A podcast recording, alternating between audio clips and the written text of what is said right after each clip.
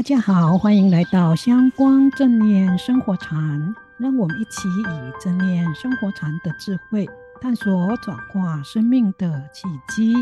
我是禅子，今天的主题是禅中与三三昧。又到了每月一禅的时间，同时也是我们正念生活禅第二季满六十集的节目。所以我们挑了一个可以承先启后的题目，作为第二季的结尾，同时也为第三季正念生活禅开个头。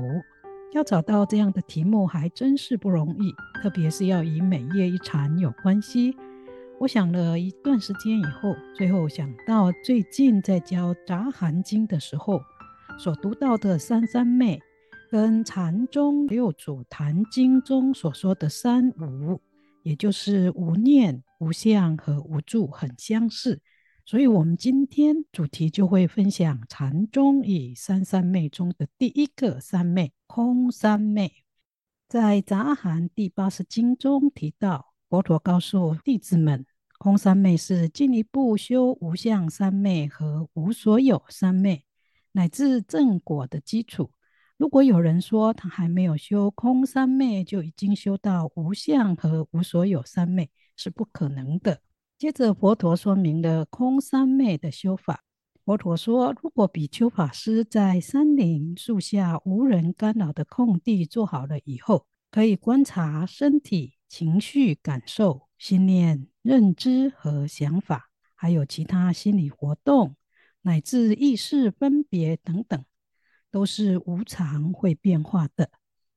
当法师们可以如此观察自己的身心活动的时候，就可以体会到每一个人的身心五蕴世界都不是恒常的，也都是不坚固，会随着因缘条件不同而改变的。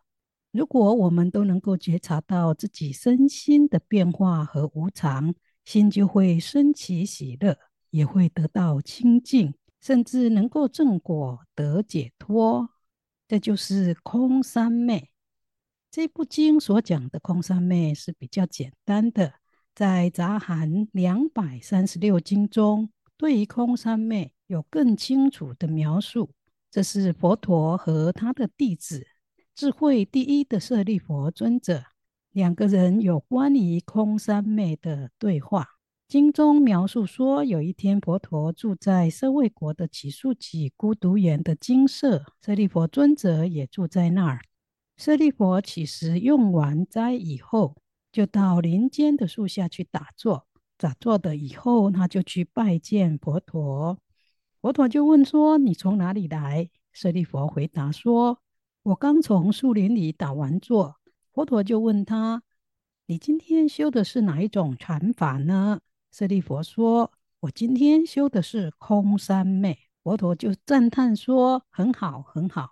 你能够修上座禅的空三昧，非常的好。”佛陀所说的上座禅，指的是可以正果的禅修方法，所以这里也是指空三昧也是一种可以正果的禅法。接着佛陀就说：“如果比丘法师想正道修空三昧的时候，要学着这么做。”无论是到城里办事或乞食的时候，都要时时审查自己的心，在看到各种美景、美色的人事物的时候，是不是有生出贪爱、执着等欲望？当比丘法师们如此觉察自己的心念以后，如果发现心中对于所见到的事物、美景、美色生起贪爱、想念和执着的心的时候，为了要断除这一些不善的想法，法师们就要精进用功，把心拉回到修道上。这就好比是当有人的衣服或头着火的时候，为了灭火，要赶快用各种善巧的方法把火扑灭。比丘法师修道也一样，觉察到自己对美景、美色等人事物有执着的时候，就要赶快努力的把心拉回到修道上。相对的，如果比丘法师们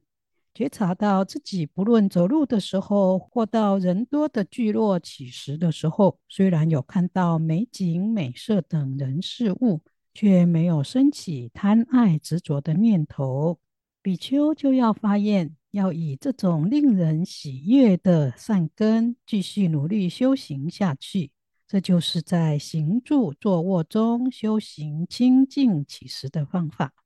舍利弗听了以后，非常的欢喜，表示会如佛陀所教的去修这个方法。这部经虽然有很具体的以起时为例。说明如何可以修得正果的禅法，但好像没有直接说明这个方法就是空三昧。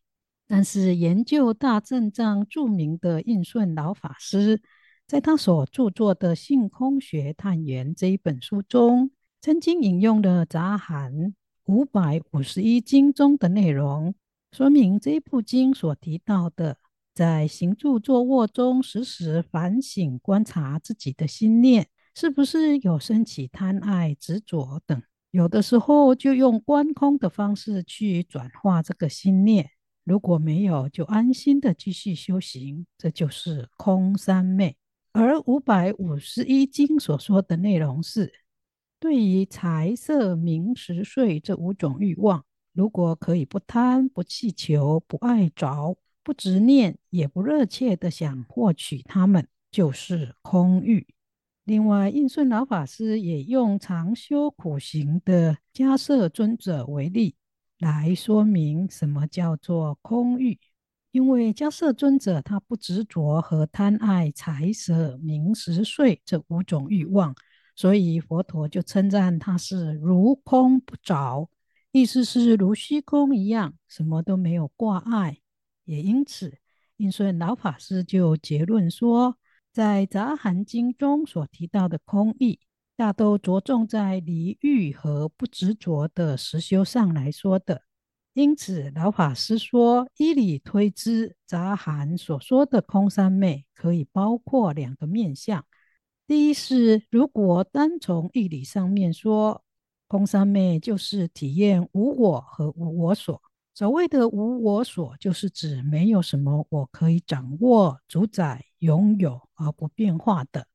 第二是，如果从行为上来说，空三昧是指在看到美景、美色等人事物的时候，我听到美好的声音的时候，都不会被这一些外在的境界所动摇，因而生出贪爱执着的心。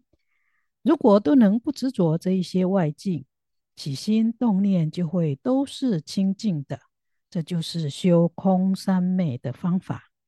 那这空三昧跟六祖坛经所说的哪一部分很相似呢？这个就是跟六祖坛经里面所提到的无念的意思最接近。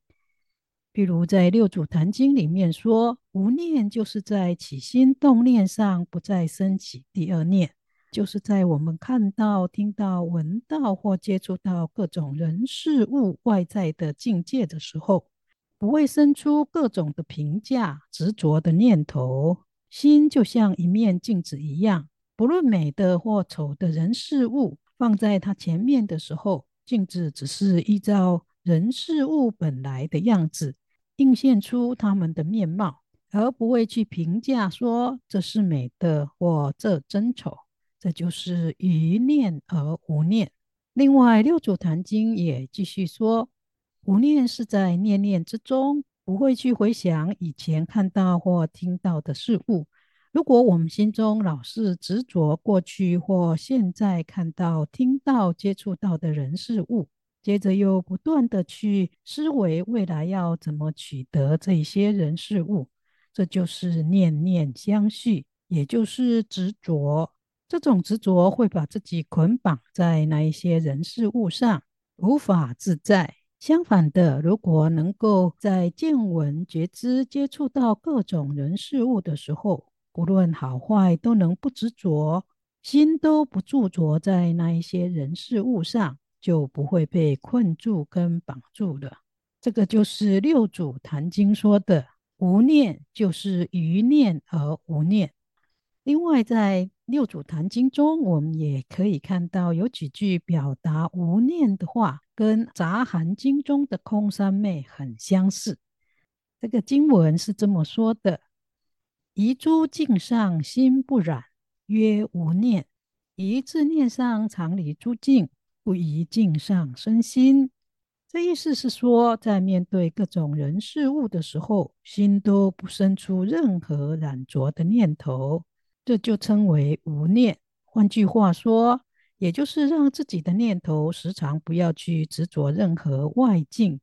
而且不在这一些外境上升起任何的念头。这跟我们刚才在空三昧所说的。在日常生活的行住坐卧中，时时反省观察自己的心念，让自己的心不会升起贪爱、执取和著着等念想，是很相似的。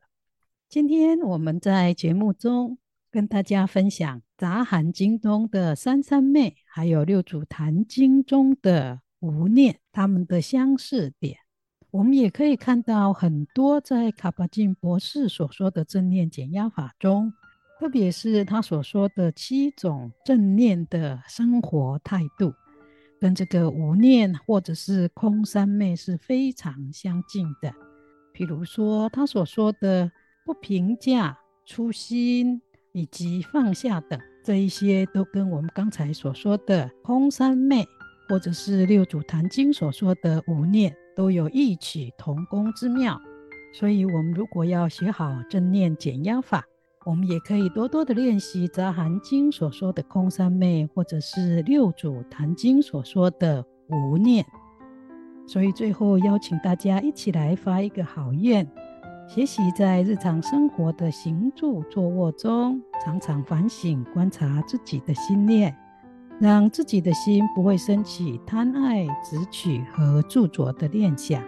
如果我们能够做到这样子，也就能够像《杂含经》说的，我们的生活跟生命就不会被烦恼困住，也才能够过得清新又自在，甚至能够解脱烦恼。我会把今天介绍的《杂含经》所说的空三昧的经文。以及六祖坛经中所说的无念，放在我们的摘要中。大家在听我们的节目的时候，如果想进一步的去看经文，也可以看一看，就可以在我们的摘要里面找到这些经文。大家不要忘记继续收听哦。最后祝福大家正念真上，平安吉祥。我们下一周见。